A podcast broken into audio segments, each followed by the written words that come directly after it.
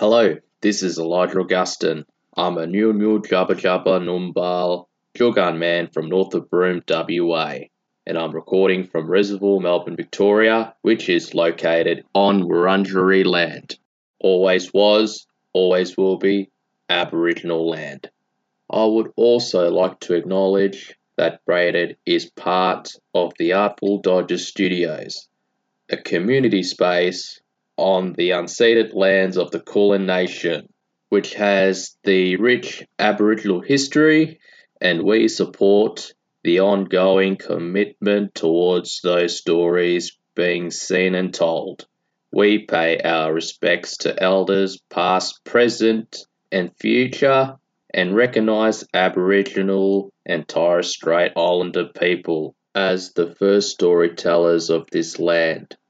Sovereignty has never been ceded. Uh, testing, testing. One, One. two, three. Every time I just hit record and just say, We'll start from the start. Hello. Is this thing on? Here and there, really. that sound alright? Certified baddie. If you like some elements but you don't like others, keep the bits that you like.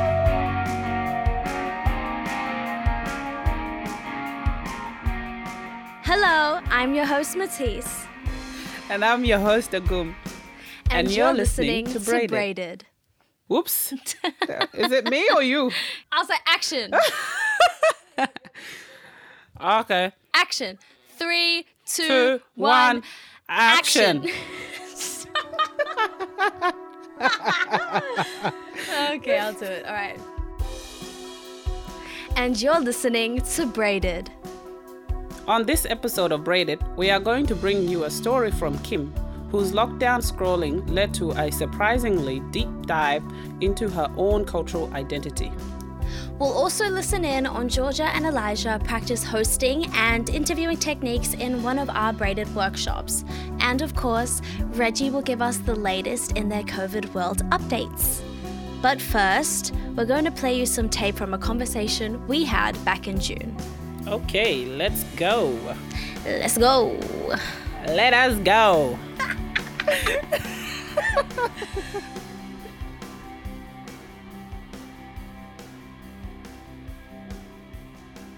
Today is the 10th of June, and I am going to talk to Matisse and catch up with her since everything is relaxed now. Um, people are busy back to work. Okay, so. Oh, hello! Yeah, look at you. You look wild. I got some funky hair going on. Um, I just woke up one day and I decided to go to a salon and cut my hair. Now, I tell you, after I cut it, I was like, what the fuck? Like, I was like, what did I just do? No, this was this was before looks extension. I put a little bit of extension at the front, right? So it's like a, m- um, is it, do, do we call it a mohawk? What is it? Mohawk? Yeah. So um, now I have a proper mohawk. Uh, before that, it was something I don't even know. Oh my god, Agum. You're actually too much, sis.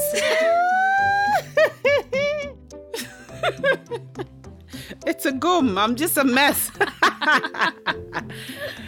anyway, Okay, so we didn't just talk about hair, we also talked about what it's been like living with COVID when you have kids, the babies, yep, the children. them. My son is having a nap beside me and he's sucking his hands, and I can hear everything. it's just, I'm, I'm, I'm doing the recording in my living room. So he's sleeping in the couch and he's just sucking his hand, and it's just like, it's like a little bat some, stuck somewhere in a cave. How old how old is this son? How old is This this, one is almost four. This is a tear. Hey, tear. Say hello, tear. How how are they going with the lockdown? Yeah, it's been a next level. I think first couple of weeks I was okay. Uh, we were loving the fact that we could sleep in and cuddle up together. and then it just became surreal and they didn't want it they were screaming i was screaming everybody was screaming um, it just got into a screaming match and then i decided well okay i think we can go for a walk like get out and go for a walk. And then that whole walk too was full of me panicking. Um, how close is he touching a dog? Is he is he touching any item? And my son is the kind of boy who touches everything outside. Um, I never knew that until then, and I was paranoid the entire time. Even him pressing the lift, it's one of his favorite things because we live in a high rise. So I live in level 14, and we have to use the lift to go down. When we go in there, he must press it. And I think it was one of the biggest challenges, believe it or not. But you know, even my son just teething with like just right after coronavirus, I was like, does he have coronavirus? Everything was just like, you know, questioned. Yeah. But then he was just teething. but yeah, it's different experience, I could say. Uh, I think it, it yeah, it just everything just became really, yeah, I can't imagine having that added stress of looking after a child during this time. I consider myself a child and I can barely look after me. So you become an adult when you have a child sometimes.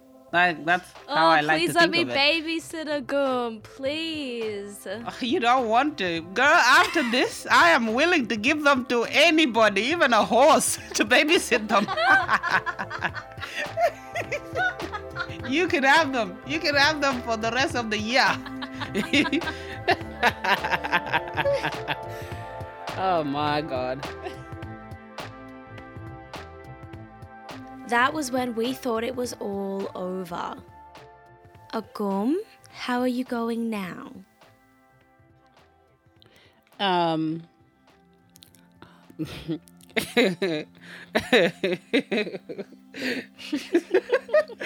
I'm not crying, I promise.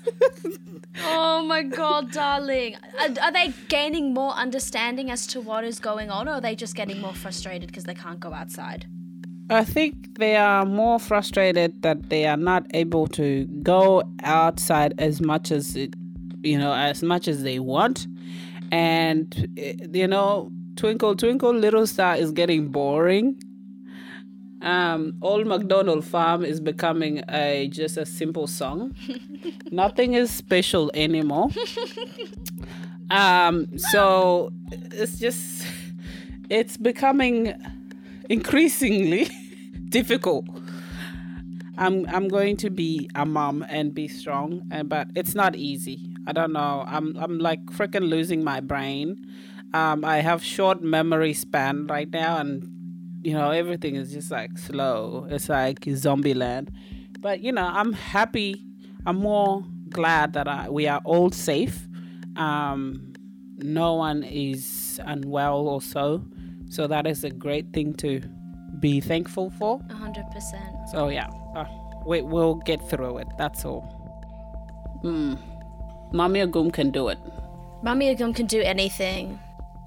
We'll get you a horse to babysit. if that's what you said you need, girl. I think I think the horse themselves, the horses themselves, will not will not want to do that anymore.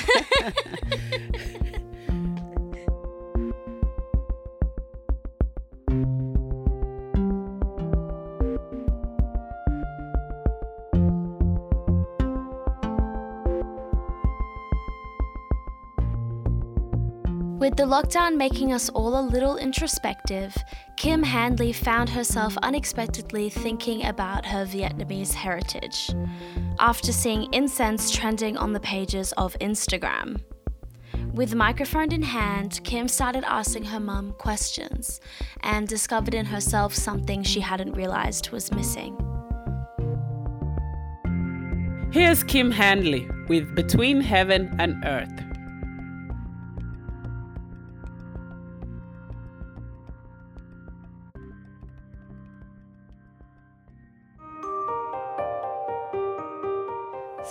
Recently, I'd purchased this box of incense. It comes in a matte white embossed box, monochromatic. It's made in Japan, designed in LA by a brand that's dubbed itself the Therapeutic Perfumer, who can help you come back to yourself through the power of scent.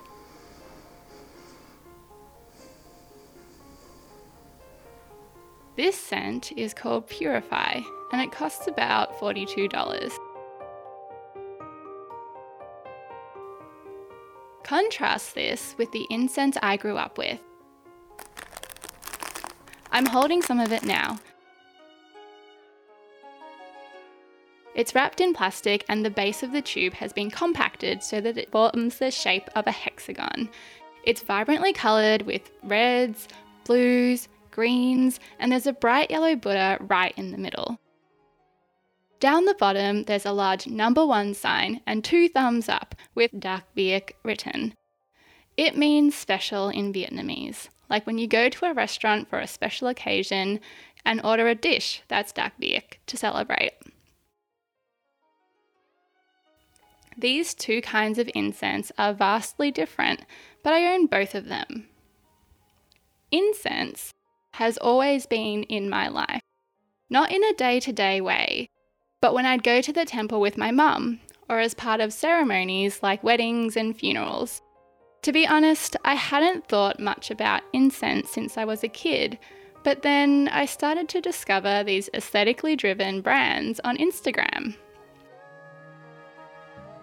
I wondered why is it through the influence of people on social media that I'm suddenly seeing incense as relevant for the first time in years?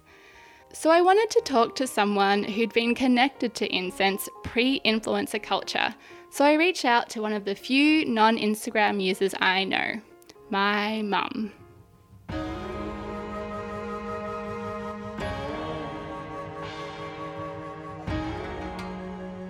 It's a winter afternoon in Footscray. I've just had lunch with my mum, and now we're about to settle down and have a chat. Hello, mum. Hi, Kim. Can you please introduce yourself? Oh, my name is Bin. I work at Footscray West Primary School. I've been in Australia for more than 30 years. I'm from Vietnam. I have two daughters, and so I live in Footscray. We're sitting opposite each other in the middle room of our West Footscray family home on worn, stained IKEA pillow chairs. We never throw anything away in this house. Mum is wearing her home clothes grey tracksuits, socks, and crocs. I wanted to start at the start, so I asked my mum what her first memory of incense was. It's like as soon as I have a memory as a kid, I always eat incense in my family hmm. every day. It's a like traditional practice in all the Asian families. To me, it's a normal thing. It's just like you're drinking water or you eat rice every day. Up until this point, I hadn't realised it was such a normal part of my mum's life, like brushing your teeth, a ritual done in the same place in your home twice every single day. But unlike brushing your teeth, I was learning incense contains deeper meaning in people's lives. Incense I think, the connection between our living world and the spirit world. And usually in the family, it's always someone pass away. That's why every family will have the altar to remember the ancestor or the loved one that passed away. So just the thing that connect and offering the warmth, the memory, and things like that. I always remember the, the, the smell the incense because it's a familiar smell. As soon as you walk in the temple, it will remind you at the altar, you remember the event that happened, the new year, the temple, everything to do with the celebration, even during the wedding. We offer the incense to the ancestor as well before that we um, start uh, the ceremony. For my mum, incense is a way to remember previous generations of family members. It seems to be less about the specifics of what you know and more about tapping into a feeling of respect, warmth, and gratitude.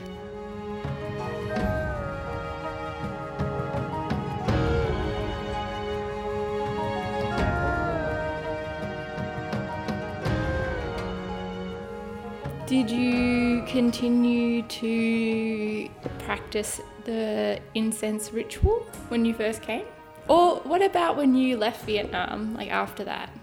After I left Vietnam, I in a refugee camp. I don't think I can do anything with incense, not allowed to do anything about it anyway. When I come to Australia, we don't do a lot of the, the incense ritual because the house structure here is different. When it can cold or the house close up, you can't use incense in the house that much at all because it can be dangerous. So usually, if we use incense, it has to be outdoor. Just use it occasionally in a very big event like New Year or a couple of festival or something like that. Not daily practice at all because it, it's very hard to do it here. So usually people just use the electric incense like you see quite a lot now. But as it turns out, there are some rituals my mum still participates in. When I come back to Vietnam at Minh Hao, That's my mum's brother. yeah, he always asked me to go and light the incense, put in the altar. First thing when at the temple, the same, you will go to the hall and light the incense, and, and then you do something else later. So when you went back, every time you went back, you had to light incense when you went to his house. Supposed to be get like, yeah. Just like I'm home. Just like you tell your an- ancestor or, you know, your loved one, I'm home. So sad. Mm. Hmm.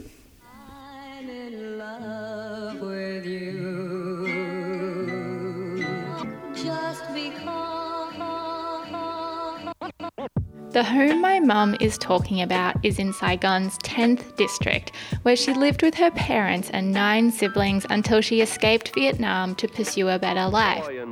I visited once before, when I was 19, and still remember the first night I spent there.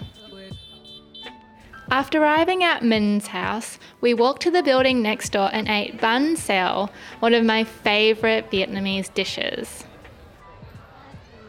After dinner, I went to bed early.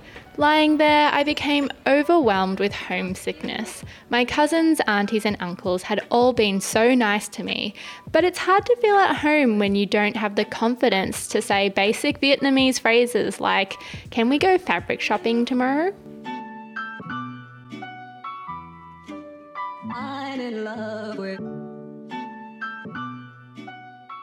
Why don't you have an altar in your home? Yeah, I know that. I feel I feel a bit sad about it because like my my daughter and I don't know much about it at all. I'm not very strong Buddhist. Sorry about it, but yeah. So that's why. And I went. Um, I go to the temple. Um, you know, occasionally, but I'm not like strong follower. Even though it's, I thought it's just my in my mind. I'm not like um, follow the, the, the the routine or the ritual, but to me it's like it's in, in your mind, in your spirit. Yeah. Very hard though for you, but harder because I didn't practice it at home. So it's hard for you to feel that you belong to because I I didn't have altar at home. I did I take you to temple when you're little, but then you when you didn't want to go, I didn't force. I didn't take you to classes to learn about, you know, Buddhas or whatever. So When I was young, I remember my mum taking me to the temple in Ao Dai, Vietnamese traditional dress. I posed enthusiastically for photos before we left, but that excitement quickly dissipated once I got to the temple. With my brown hair and Western facial features, I knew that I was different and stood out as người lai, a crossbreed. I haven't worn Ao Dai since then. Being different was something my mum experienced in Vietnam as well, because despite the fact she was born there, she was actually ethnically Chinese. very hard to look like a heaven on earth. Heaven and earth are in between. In Vietnam, I'm not even Chinese. I'm not quite a Vietnamese because the Vietnamese don't don't consider me as Vietnamese. But I have a Chinese, I can't either because I can't speak Chinese. You can't read Chinese, how can you be Chinese if you can't do that? But the Vietnamese, as soon they, they see my face, they see my surname, they know that I'm Chinese background. And then they knew it, and um, that's why it's hard, you sort of not here nor there. And then when I'm here, another same thing happen again. I always between heaven and earth. Have you always thought that? Yeah, I think so. You don't feel, you don't, it's very hard though, because like, even, even though I, I live in Australia for a long time, a lot of people don't, don't consider me as Australian. You know what I mean? If you look at me, so I will see as Asian, right? That's sort of. And then with me, when I go to when I go back to Vietnam, they will they will think that oh that's an Australian that's a Vietnamese Australian Vietnamese or whatever they call like overseas Vietnamese. I am not Vietnamese Vietnamese anymore. So and then things change very quickly over there. I'm not quite know thing there now, and so in a way it's always like that. I, I feel like always like that. I'm always in between. Yeah. It's not like nothing to, to be to feel like that, but so lucky that you you know that was lucky that you can feel completely who you are.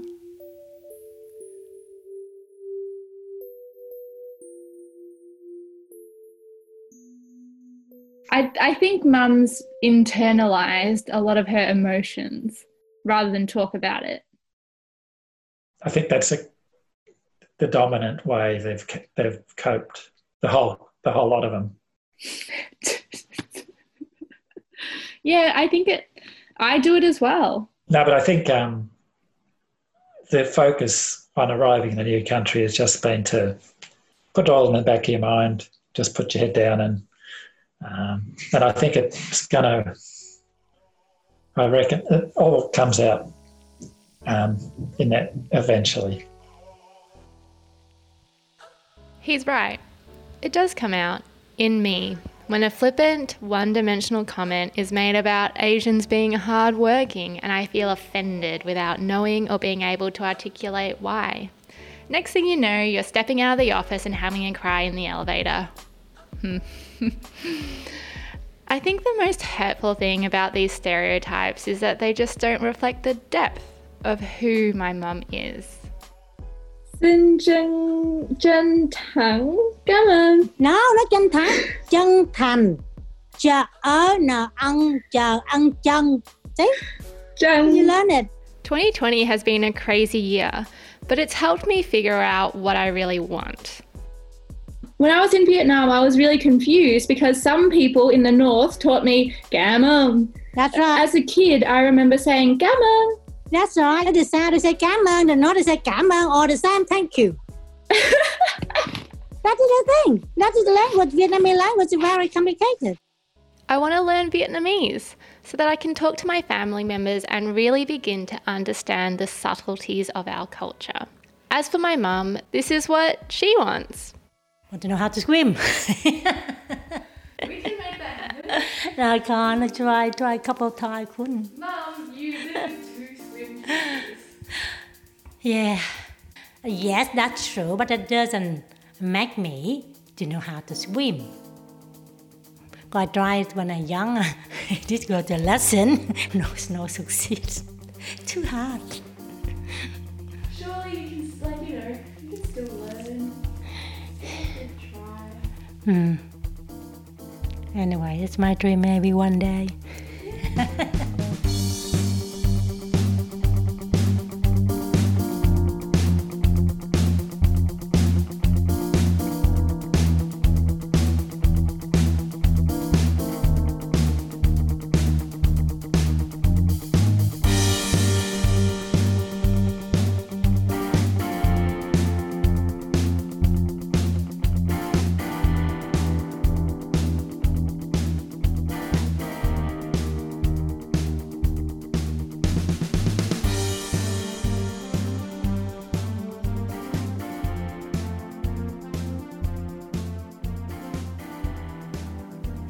That's really That is nice. so beautiful.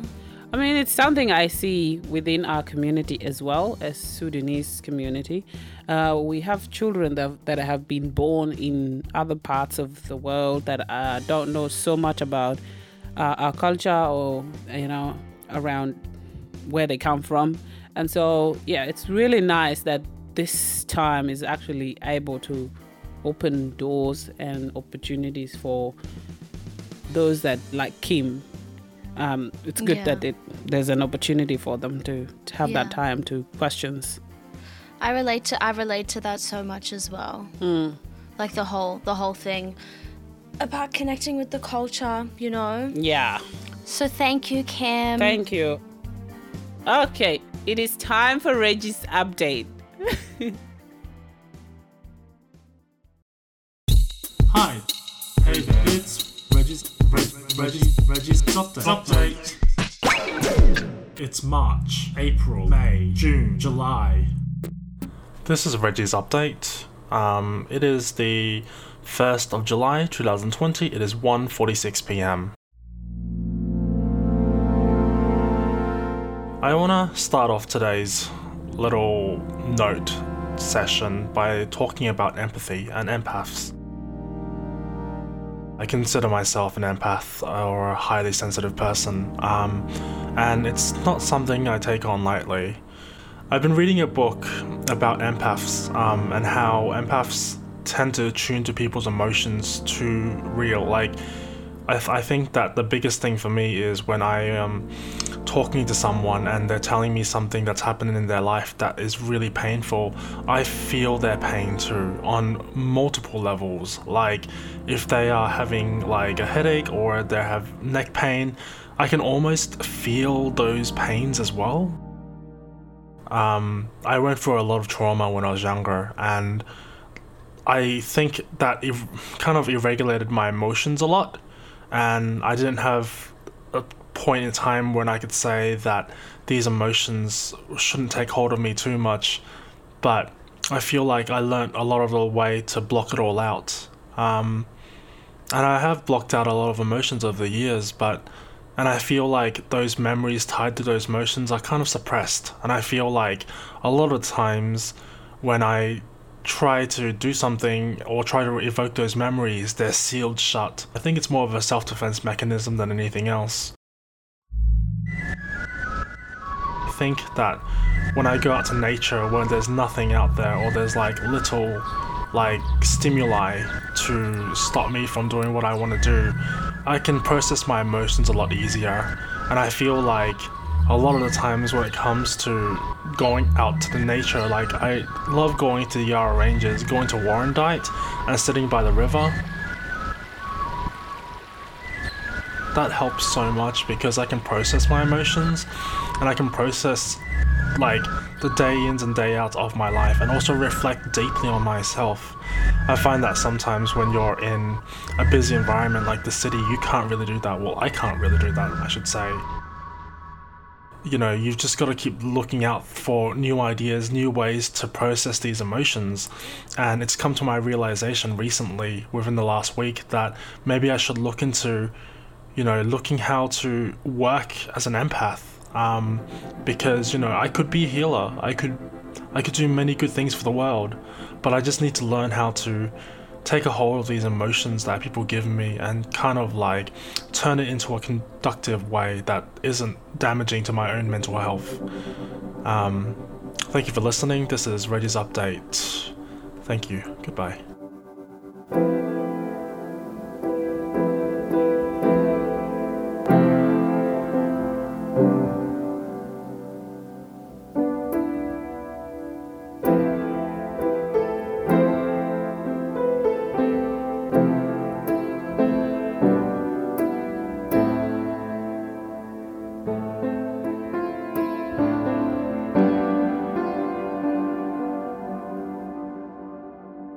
That is awesome. I relate to that so much. As a Pisces, I feel everything on such a heightened level. Holy shit. No wonder I feel this, you know, um, what do you call Moana Moana vibe with you. Islands gal. Fishes and Yes. mermaids and and shellfish and oh my goodness. I'm goodness. Mauritian Pisces, you know? I It's can just see wet. that. Oh wow. It, your hair is dripping already. I can see that. Like you have some curls everywhere.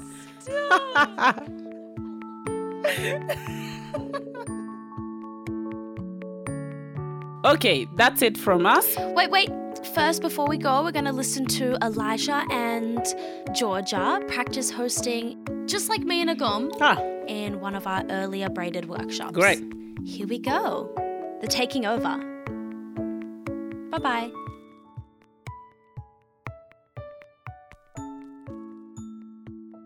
Hi, my name is Georgia Wilmot, and I'm here today with, Elijah Augustine. and we're going to talk about music. Do you have any favorite music videos? Is at the time we used to watch the video hits and all that. Well, I've been watching, well, myself, been watching the music videos of the Foo Fighters, Blink 182, Green Day, just Lee Harding, Shakira, Yeah. and stuff like that, yeah. Yeah, awesome. I love Shakira, and yeah, all the other bands that you mentioned actually. I really love Green Day as well. I've been listening to a lot of that at the moment.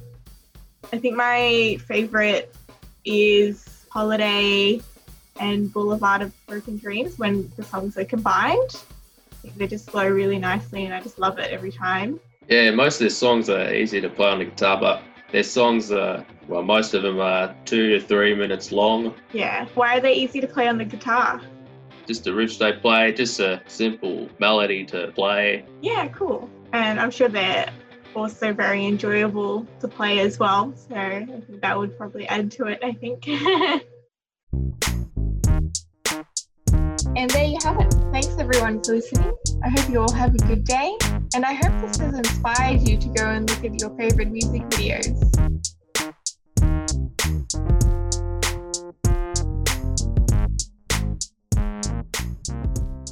No, I think Georgia and Elijah are giving us a run for our money, Agum. We have to be careful. We need to keep our jobs secure. Okay, gotta go. My son pooped and need a nappy change. Bye. Love you. Mwah, mwah, mwah. Bye. Okay, now we're really going. Episode 5 is out soon. Check the podcast feed for fresh eps. Braided is a production of Artful Dodgers Studios. This season is produced by Elijah Augustine, Reggie Cheng, Kim Handley, Danny Hilaire, Matisse Leila, Mary, Georgia Wilmot. and Agum Maluach. Plus, mentored and produced by Michelle Macklem, Joel Supple, Louise Terry, Jay Kranz, and guiding light from Bethany Atkinson Quinton. We are forever grateful for our beautiful Miss Angeliki Androsopoulos for believing in Braided and making this possible.